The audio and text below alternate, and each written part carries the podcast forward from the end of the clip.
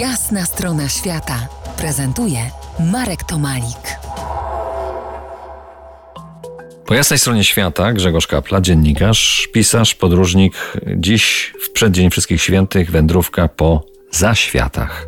Piszesz w swojej książce o pokrewieństwie śmierci i snu, o rzeczywistości czasu snu. Taka rzeczywistość jest w kosmologii aborygenów. Nazywają to Dreamtime.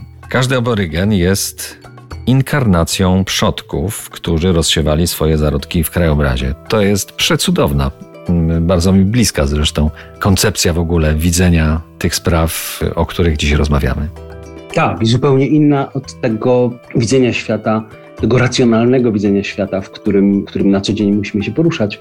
Nie wiem, która jest lepsza, bo mm, przecież ten, e, ten aborygeński świat jest nam zupełnie mm, niedostępny. Możemy sobie tylko wyobrażać, na czym polega ich stosunek do rzeczywistości. Tak samo jak oni pewnie e, tego naszego, mimo że że żyją z zachodnią kulturą za pan brat. Mm, oni tego pewnie też nie potrafią przeniknąć, chociaż takie próby były, tak? E, by, był czas, że Australijczycy odbierali im dzieci po to, żeby wychowywać je na zachodnią modłę. Nie wiem, czy to przyniosło komukolwiek szczęście, być może tak, e, ale... No nie, nie, nie. To tutaj bym się nie zgodził. Już w tej chwili, w tej chwili już mocno od kilkunastu lat za to przepraszają. E, ale odejście, śmierć człowieka w tamtej kulturze powoduje smutek całej społeczności, bo... Całego wszyscy... wszechświata, tak?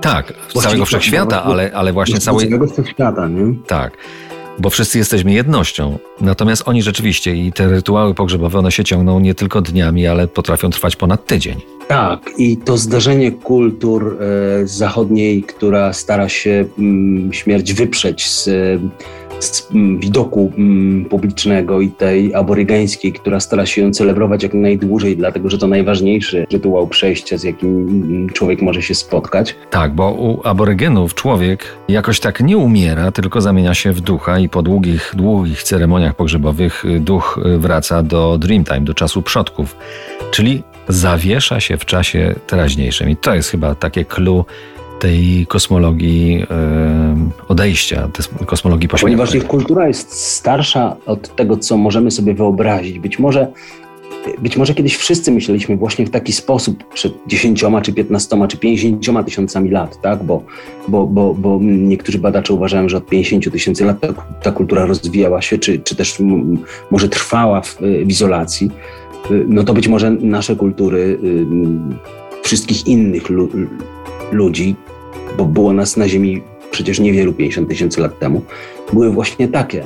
Może o to chodziło, że, że nie umieramy, tylko, tylko tkwimy we wszechświecie w jakiejś innej postaci, z której, jeżeli ktoś zna rytuał, może nas przywołać i, i wtedy wracamy. Nie wiem. Ja też nie wiem.